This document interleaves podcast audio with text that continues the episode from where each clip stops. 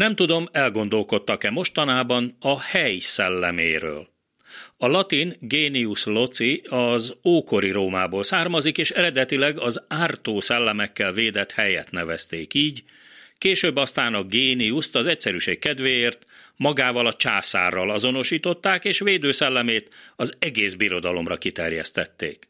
Nos, ezúttal a hely szelleme az örökmozgó külügyminiszterünk Minszki szavai nyomán jutott eszembe, ahol nem is annyira a mit, hanem a hol kérdésnek van jelentősége. A magyar külügyminiszter ugyanis egy posztszovjet bábállam Belarus fővárosában beszélt, méghozzá az úgynevezett Eurázsiai Biztonsági Konferencián. Ez utóbbi pont ugyanolyan Orwelli új beszéd vagy Newspeak terméke, mint amilyen annak idején a békeharc meg a béketábor volt.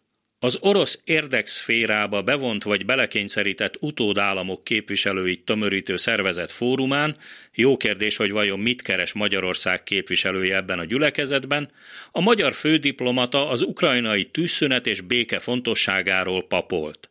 Egyebek mellett a tömeggyilkos háborút kirobbantó orosz külügyminiszter színe előtt, anélkül, hogy egyetlen rossz szava lett volna Oroszország birodalmi terjeszkedésének a veszélyeiről, az ukrán polgári célpontok rakétázásáról vagy a civilek legyilkolásáról.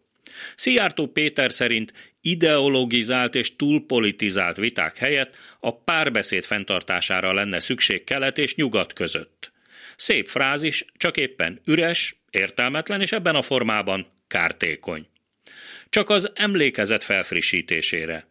Nem az úgynevezett nyugat döntött úgy, hogy kizárja az új világrendből Oroszországot, hanem Vladimir Putyin és tettes társai döntöttek úgy, hogy visszatérnek a dicstelen szovjet birodalmi berendezkedéshez és terjeszkedéshez. Ahhoz a rendszerhez, amelyben az ellenzéki gondolkodókat lágerekbe zárják, kiesnek a tizedik emeletről, vagy agyonlövik őket a nyílt utcán ahhoz a rendszerhez, amely feljogosítva érzi magát arra, hogy katonai erővel megtámadjon szomszédos országokat, Grúziától kezdve Ukrajnáig.